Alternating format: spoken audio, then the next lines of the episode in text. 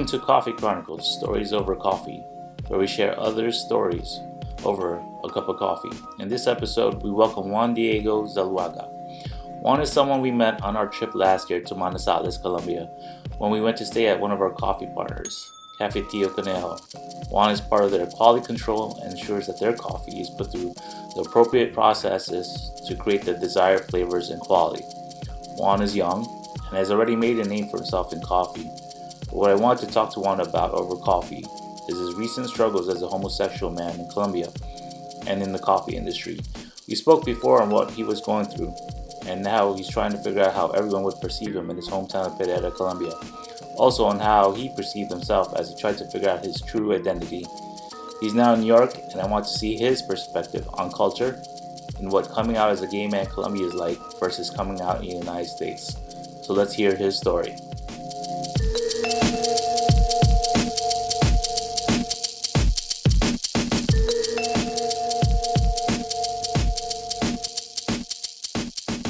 Hey, what's up? Welcome to the next episode of Coffee Chronicles, Stories Over Coffee. And today we are interviewing my friend Juan Diego from Colombia. Say hi, Juan. Hi there. How are you? I'm great. I'm having a cup of coffee from the farm that you work with, Café Tío Conejo from Colombia, which we roast and sell through Black Six Coffee. Mm-hmm. And I think that's how we met. We went to Colombia in Manizales, and we got to meet you for the first time over there. Yeah, that's true. You were with your wife and your son. And I met you there. Like, I was not supposed to be in the farm on that week, but yet I ended up being there. And yeah, like spending a lot of time with you guys, actually. So yeah, amazing that you're drinking the coffee. I sadly or happily, I'm not drinking coffee. I'm drinking a beer just to make it a little bit better. Nah. Yeah. So yeah. Yeah, full disclosure, it is not morning, so Juan is not drinking early in the morning. That is right. And if it were in the morning, I would probably also drink it, but I wouldn't tell you. I would say it's coffee. So just for disclosure as well. Thank you for inviting me over to your podcast, Joe. Yeah, anytime. So I wanted to interview you specifically. Besides the fact that you're a huge coffee expert and a world of knowledge in the industry, it is also June, and in June we celebrate Pride Month, and we want to talk to you about your experience growing up. And yeah, so let's get to it. I just want to know, like, where did you grow up? Yes, of course. So So I grew up, I'm Colombian. I grew up in Colombia, specifically in a city called Pereira. That is one of the cities that represent coffee the most in the coffee industry, specifically for specialty coffee. So yeah, I got like a lot of influence, and thank you for considering that I know a lot about coffee, but I grew up in that region where everything was about coffee, but I didn't really have any relation to coffee at the beginning. I was just a simple, like, you know, guy who enjoy whatever my age guys enjoy. So, well, that's not true. Actually, that is not true. I enjoy many other things, but I grew up in Colombia, and I was born. I think that's important to say because some of my background relates to the fact of my age. I grew up in the 90s, in 1997, which means I'm 23. I was a city boy. I was more like a town boy because the place that I come from is not a city; it's a town. It's like a small. When I say town, what I'm trying to say is that it is a small, like a big town but a small city. So that's what I'm trying to say. I grew up in a very like regular neighborhood in Colombia, in Pereira. I have two older brothers and a little sister. So my childhood is always going to be like, there's always going to be my brother who is 1 year older than me. We enjoyed, he enjoyed more than me, but I did it anyway. Sports. He loved like football and basketball and running. We had a lot of time in the street because it was a very a small neighborhood. So we could go out anytime. And in Colombia, moms or Latinas moms are very careful and a little bit like, I don't want to say overprotective, but protective with their children, so they don't like they going around in the neighborhoods. Oh, that was my mom specifically. So, but my mom, after I was like 7, we started to go out a lot and spend a lot of time with our friends. And I enjoyed a lot of doing skateboarding, and yeah, that was like mostly of my childhood. I studied in when I started high school kindergarten when I was 3 years old. So I also spent a lot of my childhood in school. Yeah, so like growing up around your brothers, mm-hmm. your family and friends, like mm-hmm. how and then also like coming out as gay, how did it like sort of manifest into like mm-hmm. any change in how people perceived you or how you perceived yourself? Well, that's a very, very good question, the one you're asking me, because I didn't know what gay mean by the time I was a child and by the time I was growing up. So all the memories I have in my head of my childhood and understanding who I was as a child was mostly because I followed what my older brother, was doing, because I didn't grow up with a father. So that was hard. I believe is the feeling, but it was exciting in the situation per se, because I could understand at the end of every year, I could understand that I was different from my other friends, and not different like the way I talked or the way I used to talk to them, or the way they used to treat me or I treated them, but mostly I was different because they were always talking about how they were developing themselves and how they were attracted to the things that I was not attracted. That was very hard. I didn't come out until I was 8 years old, and my story is a little bit confusing. When I came out, I didn't like my parents. That's very important to say as well. I come from a very conservative Christian family. So sometimes it is not easy to understand that you're not condemned or you're going to go to hell because of who you are or because of what you believe. So I think those are like, if I want to conclude, and if I want to say some a conclusion about my childhood and understanding that I was a gay boy but didn't know that I was a gay boy, it was hard for me to understand who I was, exciting because I was so different from the others that I always step aside from the general perspectives, and it was very and I forgot what the other word I was going to say. This is my problem all the time. But I can't remember now. It was very frustrating because I was told it was wrong to be a gay man or to be a gay boy or to have an attraction to a boy. That was a combination. That was exactly the thought I was raised with. So yeah, that was kind of like confusing and complicated for me after before making my decision when I was 18, and now that we will be talking, I guess, later on in being in New York City. Mm-hmm. So was there like a pivotal moment or something you can remember that sort of said, mm-hmm. okay, what's been setting me apart from my friends and my family members in my attraction is actually probably because I'm gay? Was there a mm-hmm. certain point or a conversation that you had that sort of said, all right, this is probably the way I am right now? Well, my conversations were never addressed by my parents. Nor my family. Well, I did have a conversation with an uncle, and this is like a very specific. I'm gonna talk about two conversations. My first conversation was when I was probably 12 years old, and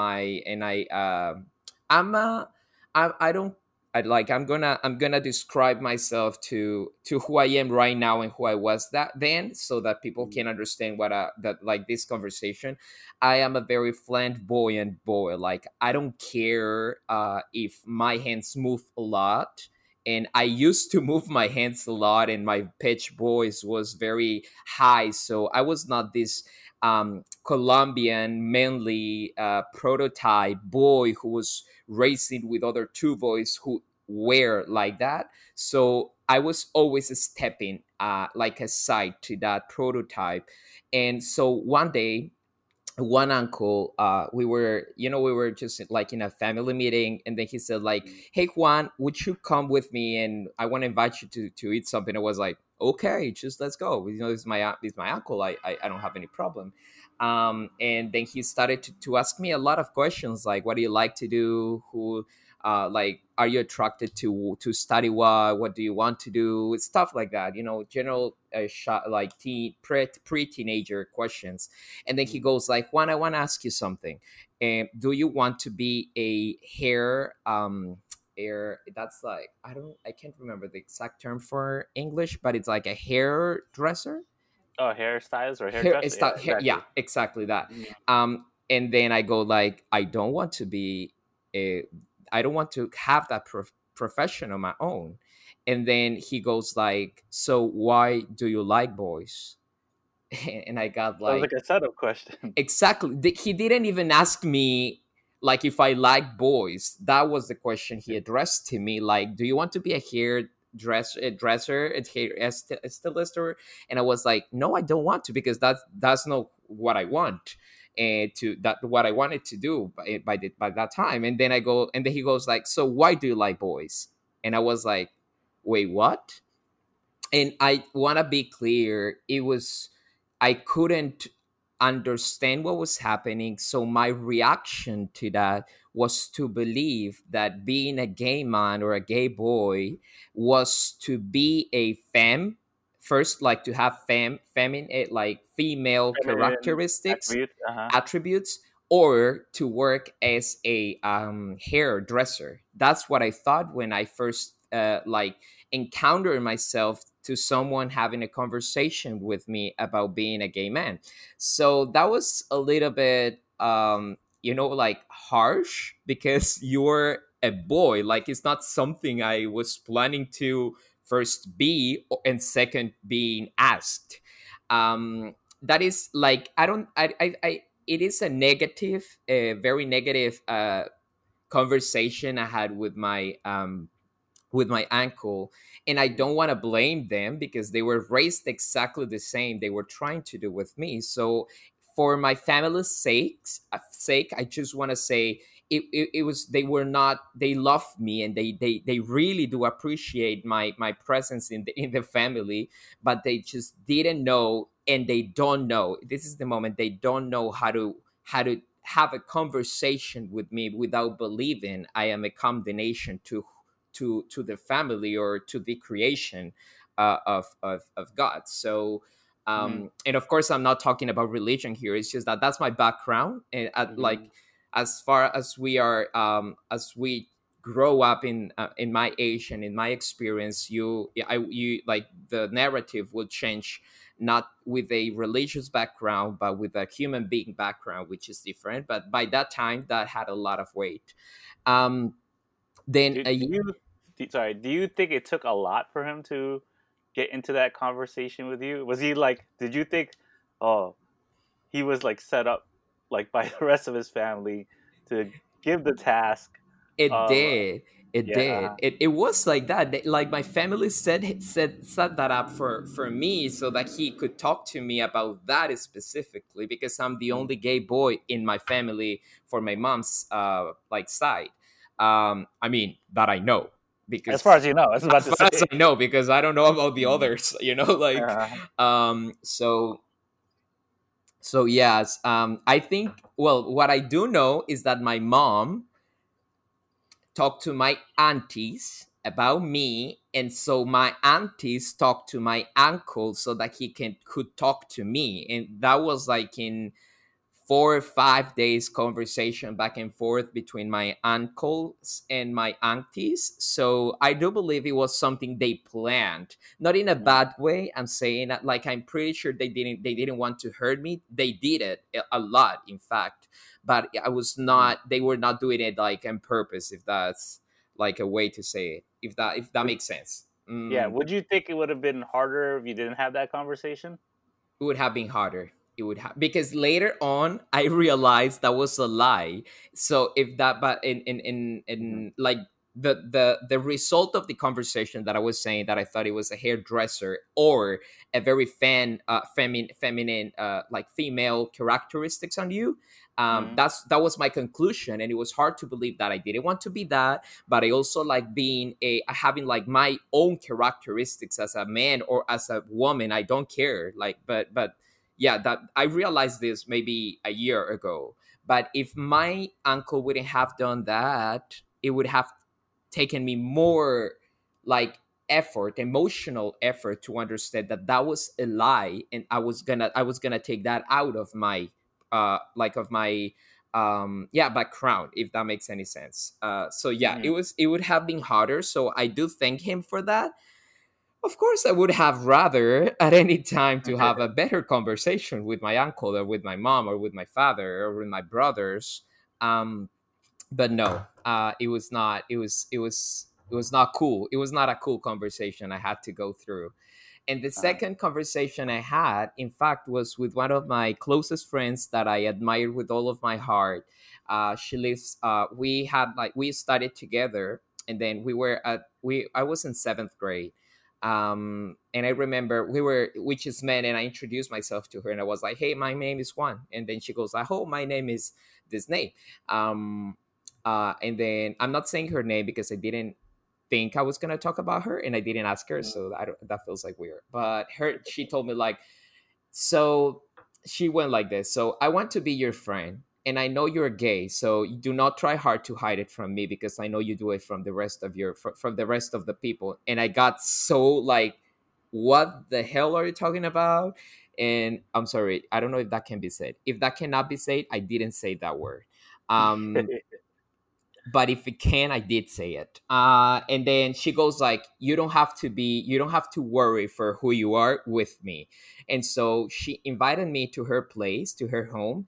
And her mother started to talk to me about sexuality and the diversity that exists in sexuality. And I remember I cried maybe 3 weeks after she told me that, because she was the first person who told me it was not wrong, and it was not the worst thing of the world to be who I was. She doesn't know this because I didn't tell her. My friend does. But it was like the best, and it was not like a big psychology conversation. Like, it was more like, I'm so happy my daughter has a friend like you who can represent love, and who my daughter is gonna love for who you are and not for who you pretend to be. And I was like I didn't know what was going on until some days later that I that I think of it, I was 12 years. No, I was 11 years, if that makes any sense. So I was a very little boy. So yeah, that was like the first conversation who made me understand who I was and who made me think, not who made me understand, who made me think of being who I am was something I shouldn't have been so worried about by the time. So yeah, that was like... So this is like two different perspectives that you sort of encountered growing up, both of them being in Colombia. What do you think, what do you think caused these two different perspectives? Because one, there's your highly religious family that was hard to understand homosexuality, and then this other one that's just like out of nowhere, you've never encountered, said it was okay to be gay. How did these two come about, you think? Like, was it upbringing, past experiences in their lives? Yeah, I have my theory. I believe every person who talks about the background, we in Latin America, and specifically in Colombia, in my region, which is very different from other regions in Colombia, would say. So this was my, I'm still fitting that theory up in the knowledge of understanding what is that is wrong and what was wrong with understanding that. So first of all, Colombia was, I want to believe it is not anymore, but it was a country that religion was founded in religion, and specifically in Catholicism and Christianity, and both of them claim to say that homosexuality, and not only homosexuality but other ways of diversity and other things that are not sexuality are wrong. So first of all, the foundation of a society who believes that everything that doesn't follow the rule is wrong, I think they grow up with a certain uncertainty that wraps them up at a point that if you're not doing what you were told to be doing, that is super wrong and you're gonna condemn. So that is like one of a perspective that is very extreme. The other perspective, and I'm saying, and I'm being a little bit general to the answer, because this is not only in Colombia, this is not only in Latin America, this is, I think, every place when it comes to homosexuality and to, in general, to diversity in sexuality. The other thing I do believe, it was like my friends or my family or the society itself in Colombia believe of sexual, like, diversity in society is I want to say machismo, but I don't know if that works makes sense in English. Does it? No. Machismo as part of sexuality? No, machismo is men ruling. It's like, I can't remember. It's a way of thinking, a masculine way of thinking. Yes, exactly. I'm going to look for it right now because I have Google on me, with me right now. So let me look for the, where it says, yeah, like chauvinism, male chauvinism. Well, that's what we're, okay, whatever. I don't want to go there, but I do believe that I'm like, men ruling over everything and women do not take in any participation in any of no family, and when I'm saying participation, I'm not saying doing labors, but believing that they can do something to change the world or to change the society. So women, like the lack of women perspective in the society, it made everything to go wrong. And I do believe that, like, from the bottom of my heart, and that was a big problem that Colombia is going through and went through even harder before. But in the other hand, I believe that education provided the biggest perspective to diversity and to otherness into Colombia, and that made that was possible. I do believe for many people that I'm not gonna mention, like in history. I love history, and that's why I talk a little bit of that. But I do believe education provided the biggest change in and some of the biggest principles that our society is working currently in 2020, so that people can see a difference of whatever we are doing. And I'm not saying it now we are okay, but we have improved it. If we see it in the past, we have improved very, very much. And probably we're going to talk about what's the current situation of Colombia and section and like community in general, but. Yeah, I'd like to bring up maybe a sample. In my travels there, we went through Manizales, right? And I think it's known for having multiple universities in there. I would say 7. Am I right? Universities in that city, yes, we have 7 universities exactly. Okay, So if you say that education has brought up the acceptance of diversity, now what would you say? Pereira's standpoint, is it have a bigger educational background or less than Manizales? Sorry, go on. Sorry. Would it have like a more educational background than Manizales has because it has this huge background of higher education?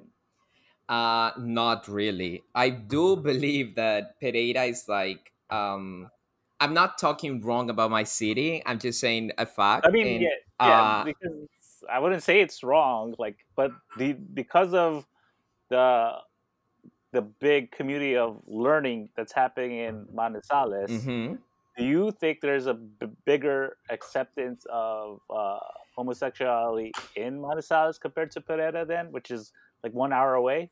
Yes, I do think so. That's the reason why I moved to Manizales. I moved to Manizales maybe a couple months ago after my first trip to the States.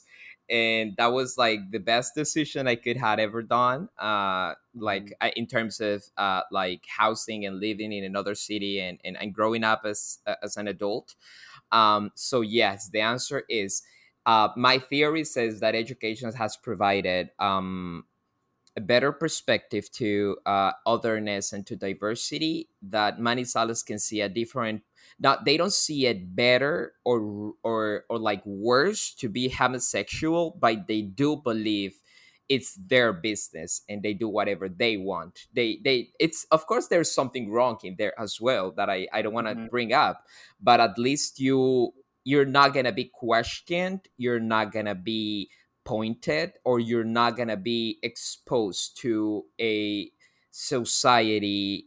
And I'm not, and like, of course, all rules has an exception. And of course, there are not cool situations that most of my friends would say like, well, I know a friend who knows a friend what you're saying is not true for both Manizales and Pereira. But in my general perspective, in the way I do see being so close these cities, there is a huge gap to understanding the other as a person who you do not have to question their sexuality. Maybe they question some other things, but not sexuality. They might question, like, I don't know, money, but they don't question your sexuality. So that's why I say, it's not better, it's just different. It's a different approach to the topic. It's not as much of a big deal. Exactly. It's not much of a big deal. It's not worth the gossip. Sometimes. Exactly. That's a very good... Exactly. That's a very good thing. But I do want to say that in my hard times in high school, in college, in my work, I worked from a very early age. In Pereira was very hard, very, very, very, very hard to be, to act, and to think the way I do, just because I was there, and also because of the industry I was working with, which is coffee. I've always worked like my serious work experience is with coffee, and in Pereira was very hard to do it so. And well, in Manizales it's not because of the company that I work with, but in some other places, even in my industry, it is very hard to be who you are just because of being gay, for example, or lesbian, or I don't know, any other of mm-hmm. the many identities that we can find in the spectrum. Well, yeah, I would imagine that like the hardworking farmer, as it is here in the USA, has a very, and I'll use your word, machismo mm-hmm. attitude. Would it be the same too in the coffee industry? And do you want that? Like, that's the funny thing. The funny thing is that farmers are the coolest people that I could ever work with. Like, they literally don't care who you are. I started working in my coffee experiences a little bit that I worked first in farming. It like I didn't do farm labors, but I did helped a lot to coffee protocols in many of the steps in the farm production. Mm-hmm. In production, in a lot of fermentation and drying, and I had to be in farms, many farms. And when I was a copper for one of the companies that I worked for, the farmers were they really didn't care who you were, if mm-hmm. you like who you were, or most like how you acted. And like, if they always were so willing to talk to you, so willing to drink a coffee with you, so willing to be, to get to know you, that they didn't care you were gay. I have a couple examples in where, many of male farmers that I used to work with, they asked me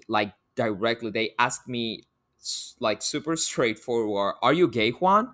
And I was afraid of saying yes, but I just said it. Yes, I said like yes, and then they were like, "Whoa!" And then the question, and this is the answer that I want to provide to mm-hmm. what you just said: how do you do to be a gay man and to be a capper in the industry? Because I was really young, and to be honest, there were times I really thought of it, but there were times I just didn't care because I was thinking of learning and doing some other things.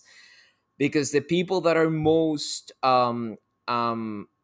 let's say like close-minded to a representation in the coffee industry are the people in the offices. They are very complicated, and this is my experience. I'm not talking mm-hmm. in everyone's experience, I'm sorry, but in my own experience, that it was really hard for me to, to wear a specific color in my shirt or t-shirt, because I knew my people in the office were going to ask me to change the color of the t-shirt. Mm-hmm.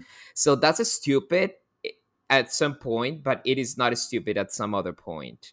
And I'm not talking about a super characteristic color. I'm talking about a regular work setting in which you can be who you are, but not mm-hmm. in this case. It was really hard. So the very funny thing and very interesting about everything is that no, farmers were very open-minded and very accepting and very willing to get to know you, really, like for real. And so in my experience, all the problems and all the difficulties I had when I was working as a gay man in Colombia when I was really young was the people that I worked with in the company, in the office per se. So that was the hard part. That's very interesting, because it's sort of, you would then guess that to be in the office they had to go through some kind of higher learning that the coffee producers did not go through. Like, coffee production tended to be more passed down from generation to generation, mm-hmm. right? Mm-hmm. And then the office skills are something you had to go through like schooling. Exactly. Right? Yeah, exactly. Yeah, that is something I believe it's changing, because my generation is trying to make it different into the wave of saying, you shouldn't be telling me what to be because I know what I am already. So that helps a lot to all the other communities to strengthen who they are so that they can be what they want to be and not letting another person to step up over them, if that makes any sense. So, in my experience, I can remember before working, well, you said that the company that I worked for a company called Café Tío Conejo. In my company, I really don't have any restriction and no limitations and no stereotypes of who I should be, because they know who I am already, and they have helped me a bunch more. And if people around me who work in coffee do know me, they know what my company and the company that I work for represent for my identity, for my sexual identity. So before this company, I worked for 7 companies, and each one of them I had to be someone I were not. So, yeah. Mm-hmm. So the coffee industry definitely has increased, reach in the world for you. Could you let us in on a little bit on how it got you into, and your experiences in the U.S.? Mm-hmm. I'm sorry, can you say that again? Yeah, being in the coffee industry, it's sort of broadened the horizons for you. It's allowed you to travel the world outside of Colombia.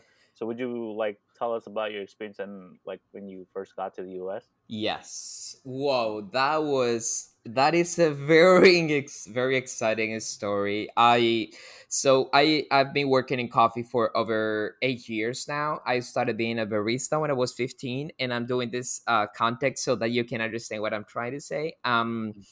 My language, Colombian official language is Spanish, and English is not a language you are taught in schools, in high schools or kindergartens or college at all. I learned English because I like it very much and because I enjoy the diversity in languages. So I got to meet these people, Ivanov and Angela, that they are my bosses in Esperanza, and we got this big connection because of English, because of passion, and because of family concept that we have, life of concepts we have. And they asked me if I wanted to work with them after a couple of years, after maybe a year and a half that I met them and that I had to finish working in the company that I used to work with. So they called me and they were like, Juan, I don't know if you remember about us. And I was like, of course I do remember about you. And then they were like, would you come and work with us? And I was like, of course, that'd be amazing. I worked with them for 2 years. I've moved out to Manizales. I was in Pereira and I moved out to Manizales. And I got my license, my Q Grader license. Q Grader license means that I was certified by the Specialty Coffee Association and the Coffee Quality Institute to bring up a result into a quality status coffee. And they were planning to be at the coffee expo in Seattle. So they were doing all their work, and I was helping them out with quality, deciding, with making the decision which coffee we were gonna bring. We were supposed to present in the booth from our farms, and they asked me if I wanted to be with them in Seattle, and I was like, excuse me, what was that word? I mean, what was that? And then they went and then we were having a dinner. We were having a regular dinner from our company. And then they were like, we're wondering if you want to come with us. And then it was like, wow, you're probably kidding, and tomorrow you're going to forget about this. So I didn't really say anything. Or maybe I did say yes or whatever. And we were having like some fun talking. And then the next day they said like, okay, we're going to do the application for the visa. And then I was like, no, we're not. Like, why? And then they go like, because we want you to be with us there. And it was Seattle. I didn't even know about Seattle. The only thing I knew about the states were New York City and Los Angeles. That was everything I knew about the states. So Seattle, and then I got to know about the coffee industry, specialty coffee industry. To make it a little bit like to shorten these, I got the visa. We purchased the tickets. I was very emotional because I learned English by watching TV shows. So but I really never had the experience to talk to a English speaker, to an English native speaker. So I was like, no, this is not happening. Like, I'm not going to the States in a week. So I remember 4 days before coming here, I got so nervous about everything that was going on that all I could do was to clean up the house. I didn't work. I was so nervous for what was going on that I started to clean up the house. And so my bosses were like, it's going to be okay. There's nothing to worry about. You're going to be there. You asked me this question because you say how much I expanded my perspective of understanding who I was in the coffee industry. But to be honest, it didn't show me as much of who I am as a gay man to be in the Coffee Expo in Seattle in 2017 or in 2018, I can't remember, as it showed me in coffee. Of course, I saw things I would have never seen in coffee in Colombia or in Latin America, even though we have a very good expo. But when I got there to Seattle, and we started to see all these people coming in and out, all the diversity, all the beauty in diversity, that was mind blowing. I remember I am very emotional, so I'm sorry for that, but I cried maybe 2 hours, and my bosses were just like, it's okay. And I was like, I'm not crying because of sadness. I'm crying because I'm super happy of seeing other people are so different. And I'm not saying sexuality. I'm saying they are just different from all of what I know, of all of what I believe it is unique, of all of what I believe it is the right way to be. So when I got back to Colombia, it was a very hard timing because by that time I had said, yes, I'm gay. I came out. But a year later, I went through depression. And I'm saying this because that makes part of who I am right now. And when you met me, when you, your wife, and your son met me, I was going through depression. I was going through a very hard identity phase in which I didn't know who I was because I told everyone I was not gay, that I was straight, that I like girls. I even had a girlfriend when I met you.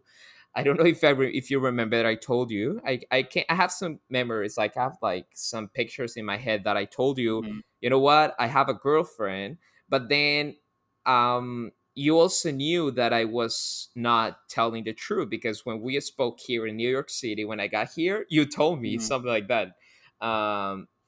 So that was very hard because I came out and then I said I was straight. So, like a year later, so sort of like you sort of like went back in because were you hesitant? Even worse, I was saying that I recovered from homosexuality. I went through therapy, and because I was living a life of my own. I said I was gay because I didn't find a better answer to my problems. And then I found this girl that I fell in love and that I was so pleased to be with her. So it was even worse because I was not saying that I was not gay. I was saying that being gay was something you could choose, was something you could be recovered from, or saying that it was the sickness you could treat with I don't know, Tylenol therapy, or something like okay. that. There's an answer for it. Mm-hmm. Exactly. That means, that means it's a problem that if you think there's an answer for it. Exactly. So, I definitely have to say that was 4 days. It was a 4 or 5 days experience I lived in the States. That I was very spoiled by my bosses. They were giving me everything I wanted. I was not on my own. I spoke English, but I really couldn't get to know myself. I was 19 years old. I was 20 when I got here. So of course, that showed me a different picture, but it doesn't mean it provided me an extension of a perspective. What it did was the first time I was in the States on my own. So I don't know if you want to talk about that now because I brought it up, or you want... So like when you went on your own, did you get to then like understand more of like being gay in Colombia compared to being gay in the USA? Whoa, that is a very good question you're asking. So, so my role in the company that I work for is that I'm a sales rep. I am exploring this new adventure of working in sales here in the States. I am not used to that. I was doing quality control, and that's exactly what I had been doing for the past 7 years. I don't know. So I went through a very breaking point in my life. I was really bad, really depressed. And my bosses, who are my friends, I'm sorry, they saw me and they knew something was like very, very weird and awkward about me. So they asked me like, "Hey Juan, what is going on?" And I was like, "Oh, everything is so like it's okay." And I'm saying this because this podcast is about coffee and pride, and so pride is all about how I got to understand who I am as a gay person working in a coffee industry, and I get to live both scenarios, which are my scenario in Colombia in this the United States scenario. So yeah, they asked me a lot of questions and they realized I was wrong. Then I told them I was not wrong. I was bad. Like I was going through a very harsh time. So they asked me like, "Juan, do you want to go to the States on your own?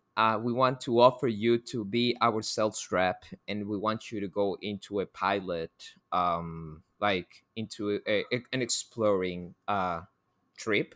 My bosses live in Colombia as well, for so that this conversation makes any sense. And so I said yes because I was so bad that I said like what could go wrong?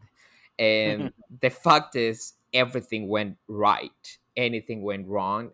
Of course, there are many stories I can talk about of what happened. I didn't come to New York City first. I went to Oakland, California, to take my calibration course for the Q Grader. And then end of 2019, right? That was end of 2019. That was on November the 26th. I remember it down to the date. Yeah, I do, because 2 days later, I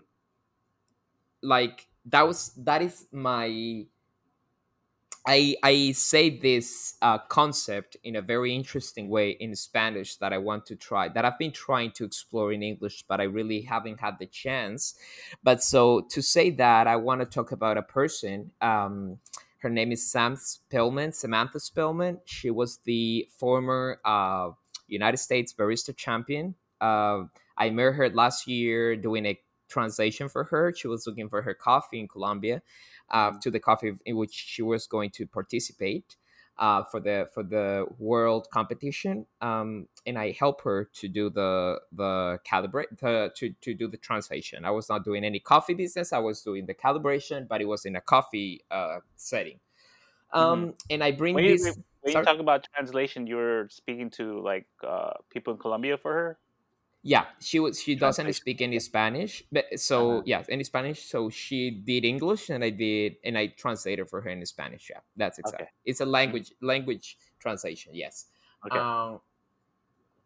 And I'm saying this, and this is important because first, it was the United States barista champion. And I mean, like I have been working for coffee for over 8 years. And you get to meet a lot of people, but not in that high level. That I do believe these baristas do a lot of a big like effort, and they have to know a lot to do what they do. And so that was, in terms of coffee, that was like, wow, incredible. But then it comes the other part, which is identity and who you are. And so it was an amazing time. I was going to join them to other trip, but I couldn't because I had to go to school. But when I had to come to the States, it was in Oakland, and she lives in Seattle as well. So I told her like, hey, Sam, I don't know if you remember about me, but I would like to go and visit you because I'm going to be close. And so I thought, it was close, and I thought I could take a bus and then go there. That's Colombia's closeness. But no, this is America. Everything is super far from everything. You have to take 1,000 planes to go to a place and another. So at the end, I had to purchase the ticket and to Seattle from Oakland to Seattle, and I was going through a lot. I was crying in the plane. I forgot the Ikawa, which is a coffee roaster, in the plane because I was crying. And the plane it was about to take off to the other city, and I had to run. It was a very, very stressful situation. But the everything I could have in my mind was, what is going on with me? I'm not like this. I'm not this. I mean, I'm like, let's say a spare. I can have a lot of thoughts in my mind, but I was wrong. I was really going through a lot. I was crying on a plane, and I don't know, that was too much for me. And it was not that plane. It was the 7 planes I have to take before. And so I was like very frustrated, if that can be said. Yeah. So I got there, and I remember when I got there, they picked me up in the car. They were so conscious, like you have been here in New York City. They took me to a place to have some food. I was staying. She offered me to stay in her place. And then they asked me how I was. They were not expecting my answer. They were not expecting crying in the middle of a Thai restaurant because I didn't know if I was gay or if I was not, which I knew what I was, but I didn't want to accept it. And I started to cry in the middle of the restaurant, telling them that I was going through a lot of, I didn't even know what I was going through because I didn't know that I was because I thought it was wrong to be who I am. And then I say they because it was her and her husband, whose name is Brian. And so the two of them were with me. And I was crying, but not like super extreme. I was like tearing up. And then they just started to say what they thought of me as a person. And all I can remember was that those words took so much meaning to my life. They meant so much to who I am. And they didn't say anything further than, like, love is way more than what we think it is. And it is who you are, the one you need to love. So do not worry. Everything is going to be okay. And that was the first time in 22 years of myself that I could shake my hand and I could say to myself, nice to meet you. I'm Juan, and I love men. And I am so attracted to men, and I am so fancy about it. And so it was like a conversation with myself, telling to myself that I liked men. And it took me 22 years, almost 23 years to understand that. So that was the first time I actually expanded like who I was and what I wanted to be on my own and what I am per se with coffee and with identity. So I'm sorry I spoke. I gave a lot of answers to the question, to just single question. I'm sorry for that. It does take, I guess it took 1,000 miles to reach one point is like what I'm getting at. Exactly. So when I got back to Colombia, because that was the other part of the question you asked me, I was definitely, absolutely not thinking in a not acceptance, not like ashamed or fear perspective of who I am and who are the people in my community, but in a, if I needed to go to the States and to meet these people so that I could know who I was, there's something that must be done in my coffee industry, like in the coffee industry that I so much love, and in all the other communities that exist in Colombia, so that they can understand that what we were taught, that condemnation or wrong, or you cannot even talk about it, you cannot express who you are, there's no mental health in my community, like in the community I was raised and in my generation, so that you can know who you are. So my perspective when I got to Colombia was way different than the one I got before there, which was understanding that big opportunity in life, that amazing, life-changing, mind-blowing experience I had to have in Seattle. It meant everything when I got to Colombia. And that's the reason so for those people who are listening and who don't know who I am, I don't live in New York City. I live in Colombia. I'm stuck because of the COVID. But I don't live here. Yeah, sorry? That's definitely something... quite the experience that you ended up here. Exactly, totally. That is quite the experience, that's for sure. And of course, after that very emotional, exciting, great time I had in Seattle, I ended up spending my New Year's Eve and Thanksgiving and Christmas Eve in New York City, which was super wild, and which was the other side of my community, in which we enjoy a lot, which is being happy and understanding that oppression isn't anymore in our lives, so that we can enjoy every single moment. And New York City allowed me to see that every single day I spent my days in New York City the first time I got, which was on December the last year. So that was the way it changed me, my actually first time in the States. So yeah. Mm-hmm. So you come back to New York. You come back to the U.S. and you're in New York. And I know we used to open up our cafe around February. And I gotta say, it was like great having you like come by almost every day. Sometimes you were hungover, but it was great. Like. Hearing your experiences in New York. But then when the pandemic hit, it sort of like grinded all that experience to almost a dead stop. Like, how did you feel about like getting to know New York City the way you did, and then all of a sudden you can't go out to these places anymore and have the full New York City experience? Well, first of all, I didn't think I could have said I was hungover, and that's what I was trying to make it very polite of my experiences. So yes, when I meant I got to live the happy life of New York City, I meant I drank a lot and I was very hungover most of my time in Christmas. So thank you for that. But it's better than being depressed. It's way better than being depressed and being not accepted of your own. That's so for sure. There's no shame in that. Exactly. Thank you for that. It would have been a little bit different in Colombia. It would have said that I was working being hangover, not in my company for sure, but because for those people who believe it's concerning, no, my bosses know all the things that I do here. I mean, at least work-wise related. But also your bosses love to celebrate. Sorry?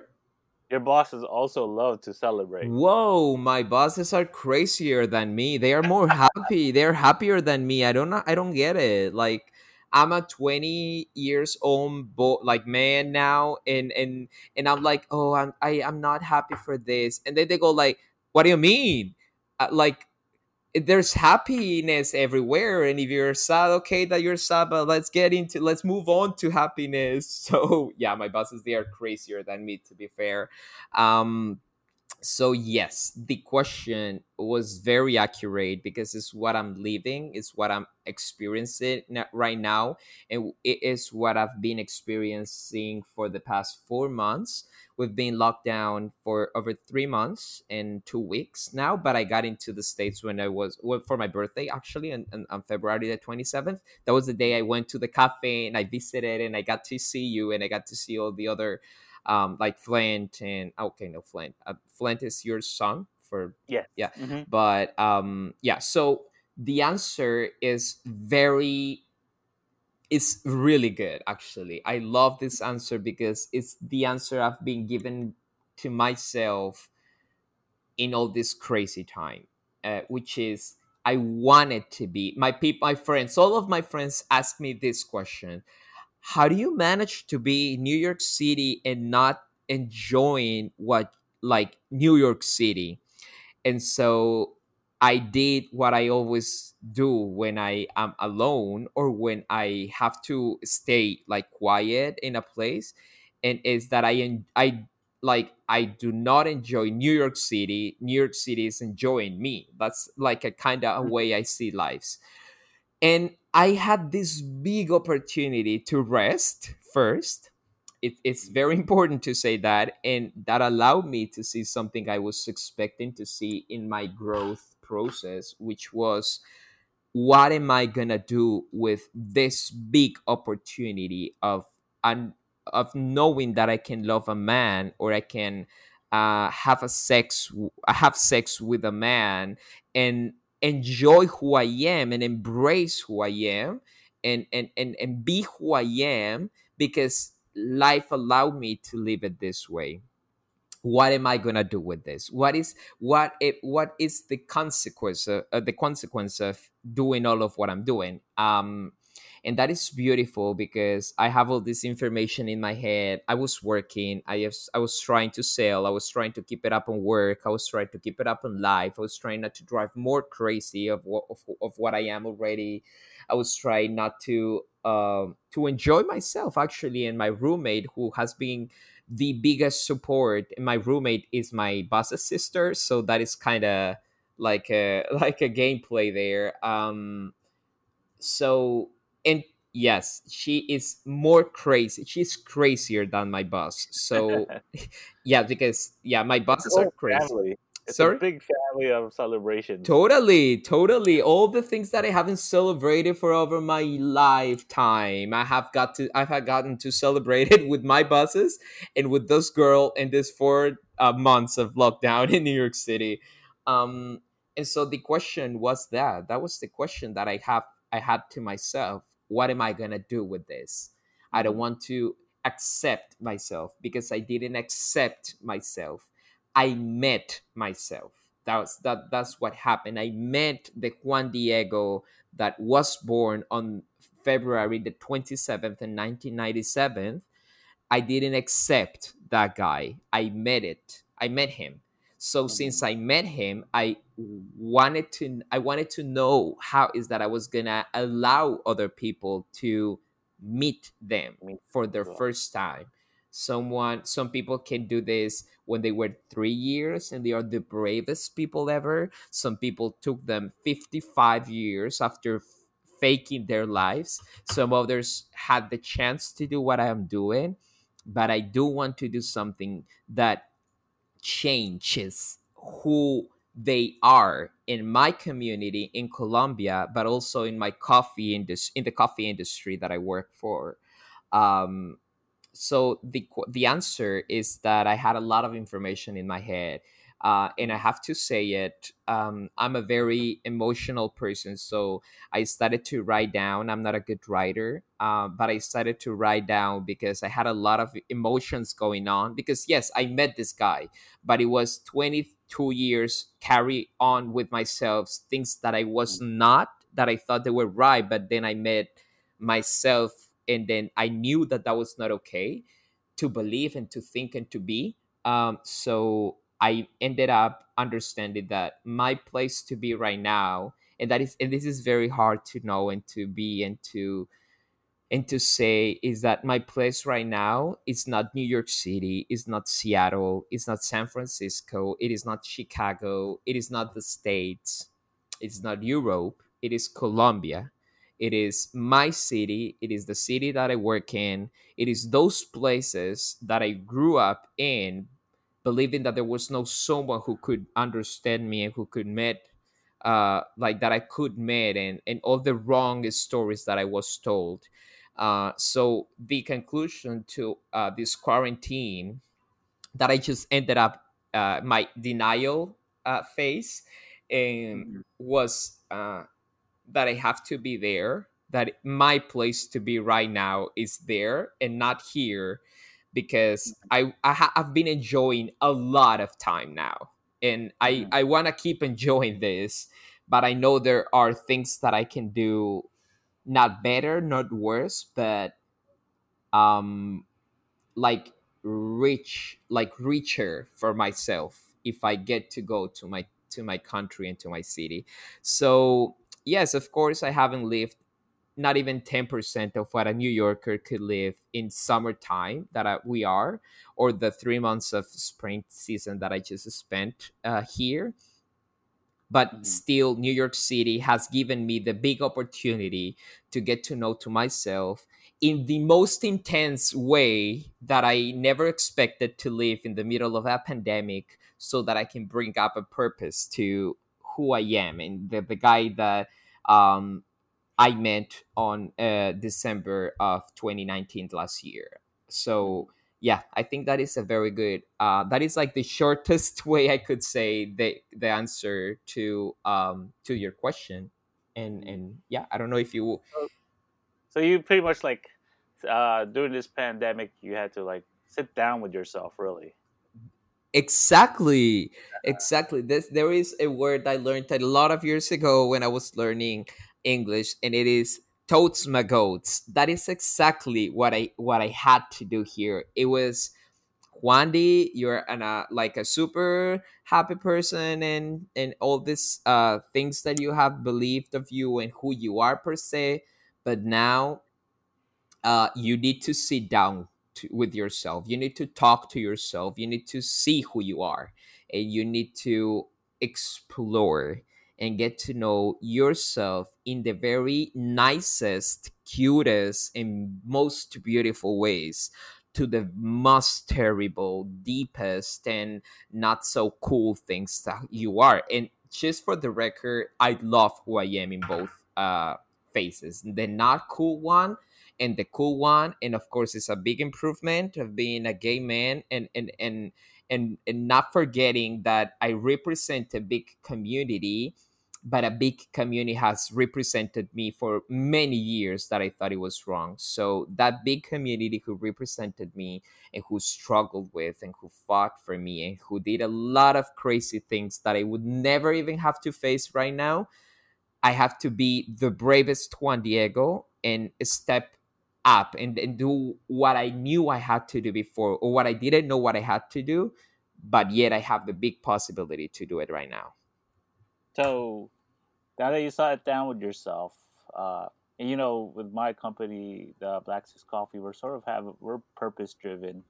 And it's like, it stems from like definitely points in your life where you're just like, this is what I really believe in. This is what I really want to do. Mm-hmm. What do you think your purpose is now? Like, what is something you want to do from here on out as your purpose? Well, that is a beautiful question because it's the same question I've been asking myself for the past, like 4 months or 6 months. I don't know. Well, the first thing that I want to say is that I want to focus on my career, in my coffee career. I'm finishing my, starting. I don't even know what is that anymore, but I'm doing my school. I'm doing university right now. So I'm doing that alongside all of the other coffee things that I'm doing. I'm focusing myself. I'm creating a big portfolio of myself. I have experience in all the fields. I've been a barista. I was a barista for 3 years. Then I started to be a copper. Then alongside to being a copper, I was a roaster. I got to explore a lot of agricultural processes happening in farm. Then I started to work in the commercial aspect of coffee. I spent a lot of time in the financial area of a coffee productive farm. And then I am focusing in the last part of the chain, which is selling from a productive country perspective. Mm-hmm. And so this is a big portfolio for a 23 years man. But my goal right now is that I can enjoy and be so specific in my work in coffee so that I don't get to be like that, so that I can address questions towards me, because I'm either a quality guy or a sales guy, or to people who are better than me, because I know there are many more people than me. So in terms of coffee, which is the career that I want to pursue for the rest of my life, being 23, I'm saying this. When I'm 35, maybe I'm changing to be a singer, so that'd be another stuff. But for now, that I know that I want to be a coffee guy, like a coffee professional, I am building up this believing of I have a big experience for who I am, but I also want to focus all of my energy to one thing per se, and that is sales. That is what I'm aiming to my life. And as for the other matter, which is myself, which is my personal aspect of being gay and all the traumas I have to went through, I had to go through, and all these crazy things that we've been talking about. First of all, if coffee didn't happen in my life, I don't think I would have had the same luck and the same big chances that I'm having right now, which is that I can get to live. I get to live both sides, just like I said before, the very cool, happy one and not the very other cool one. And those two phases happen in both countries. But I can go to my own country, to my own people, and tell them my experience. So in specific words, I am working on a personal project of telling of talking to my generation and talking to people who relate to who I am and to what I believe and to what I conceive as a life, that I want to tell them my story, and I want to tell other stories specifically through a podcast. So this was a very fun. Tell us about this podcast. Yeah. I think it's definitely, stories definitely come out. Well, yeah. You want to tell us more about it? Yeah. So when I've been working in this idea for maybe 2 months, first, there was a lot of writing down what I wanted to do. So I first started to do, like, I'm going to do videos. But then I realized that is a lot of extra things that I have to do, and it would be more focused on the other things that I don't know, which are video editing and all these kind of things that I'm not good at, and I haven't even paid attention to it because it's not my field. So I go like, no, writing, I'm not a good writer. I have to overthink everything, like every single prompt and sentence that I say, I have to really think it. And then I go like, I might not be good at talking, but I talk a lot. And so that is what I enjoyed the most. And then I started to see what I wanted to do. And I fall in love with podcast formats. I believe that people do need to go through some podcasts anytime in their lives, because it's hearing, literally, it's listening to another experience, to another way of conceiving life, and that is what I thought of doing. It was really hard because for those who are wondering, I just came out for sure of this pride, so my company knows about it, the people that I live with knows about it, but my family just realized this is who I am, and all the other extra things that are happening, I don't care, because I didn't come out this time for my people, for the people around me, because I didn't want them to know that I was gay. I came out because of myself. And so this is my first pride in which I am proud of who I am, in which I am proud of the community that I belong to. So I'm releasing my first, I just gave it a date to be released on for July, for the last week of July. Of course, I'm working in everything. There's a lot of work to do in a podcast that I didn't think it was this big, but I'm really excited.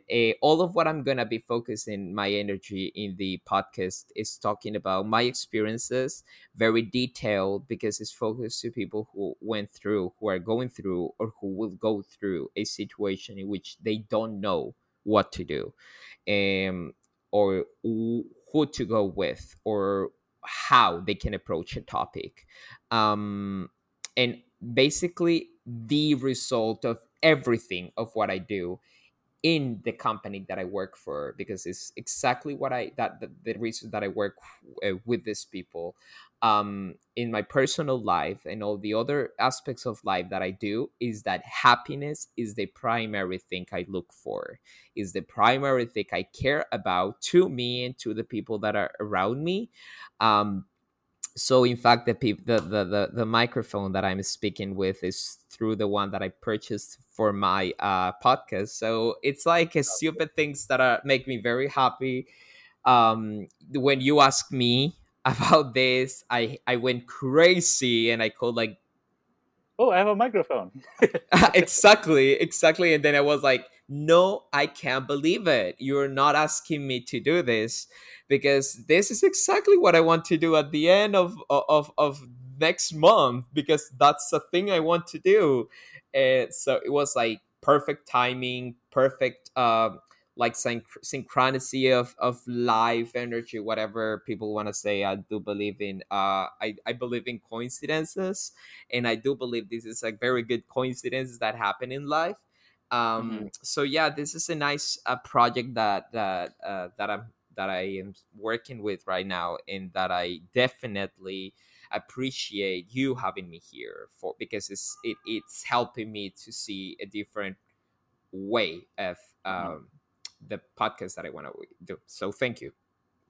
Yeah, so we're definitely going to hold you to that July deadline, okay? Oh, thank you. It's going to be in Spanish though. It's going to be in Spanish. Yeah, but great.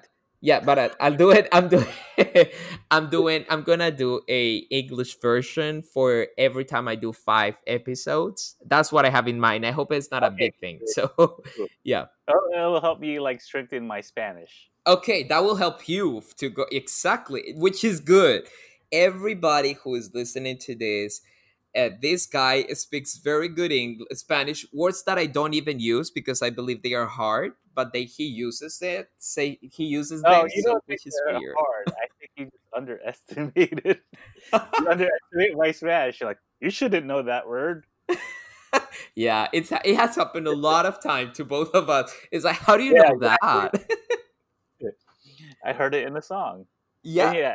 And there's a little background to it. Like when we also exchange our languages, I also like to use a lot of words that I know in the Filipino language of Tagalog, which is also partially Spanish. So I'll also say I only know that in Spanish because it's what's used in the Tagalog language. Tagalog. That's crazy. That's really crazy. I don't know if I spoke too much over the podcast, but I believe that's the purpose of it. So, yes, definitely one of the biggest things I like about this podcast and what you're going to do too is telling your story.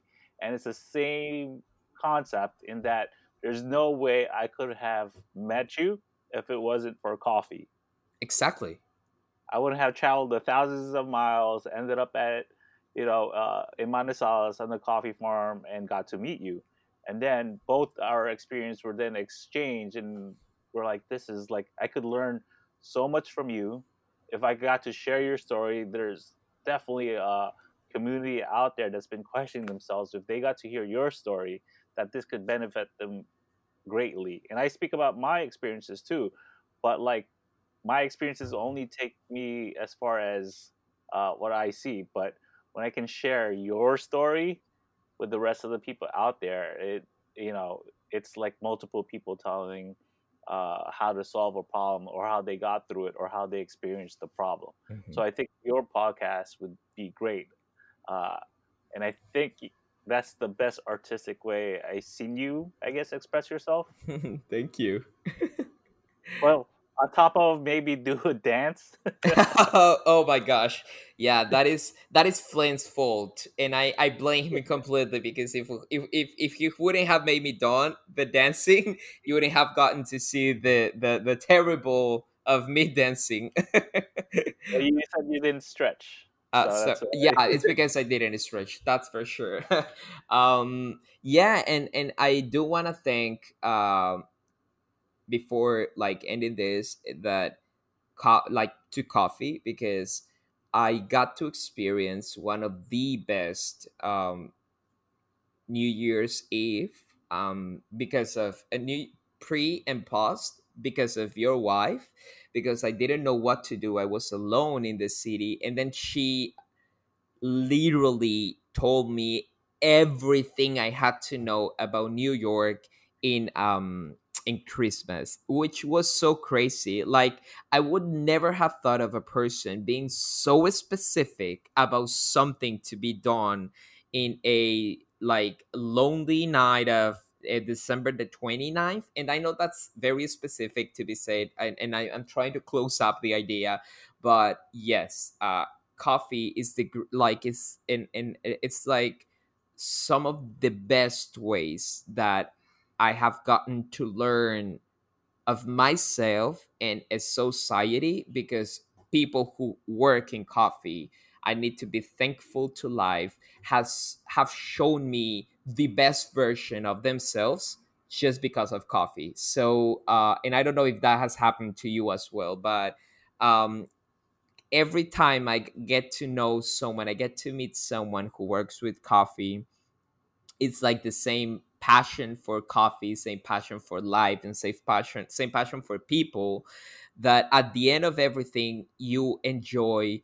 coffee because of the people and not because of the coffee per se, though I do enjoy it, but I do enjoy coffee because of people. At the end, if people wouldn't be there, coffee would be just a plant. And very true. So, and this is a quotation I'm doing with Sam Spellman. That's what she said. If coffee wouldn't be, because if people wouldn't be involved in coffee would be just a planet. So yeah, thank you for having me. Thank you for bringing up the participation of this Colombian man and gay Colombian man to your podcast. Thank you very much. Nah, Yeah, I want to also thank you for sort of bringing our knowledge of coffee to a greater extent. I know you've had a long time experience with coffee, and I know I told you that we've only been in the coffee industry about like 2 years,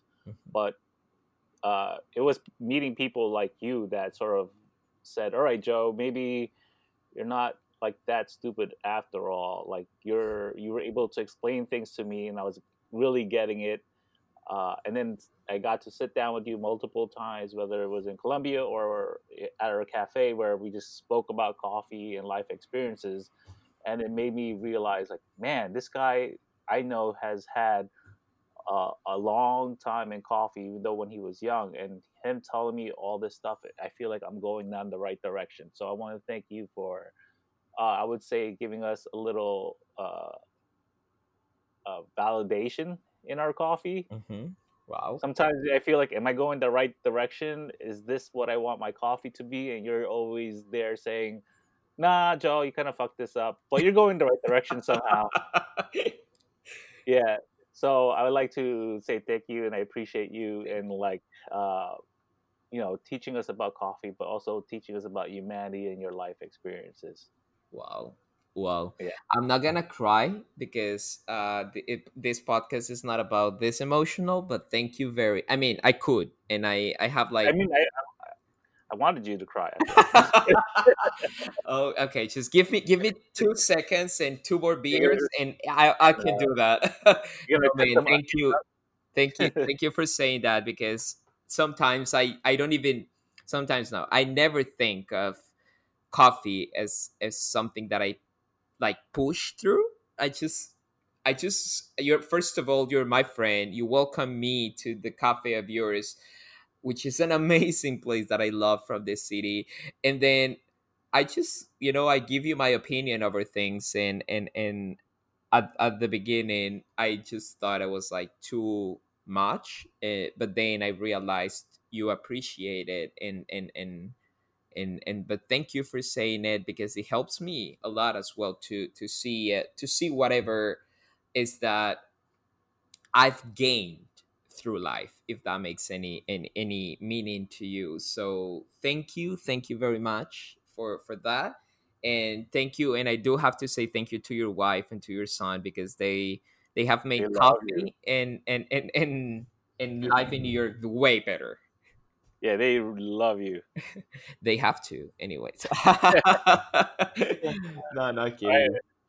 All right, Juan, thank you for being here, and we'll definitely share with the rest of the crowd on about your upcoming podcast. And then also, continue your work with coffee. Make sure you share that with us, okay? Of course. Before saying goodbye, I want to say that if there's any person who feels like they need to talk about anything, like both coffee and their sexual identity, I just want to say that I'm as open as I am with everyone else to share who I am, and to provide a different perspective of life and of reality that they were or they've been told. So yeah, goodbye. Thank you again, and see you anytime soon.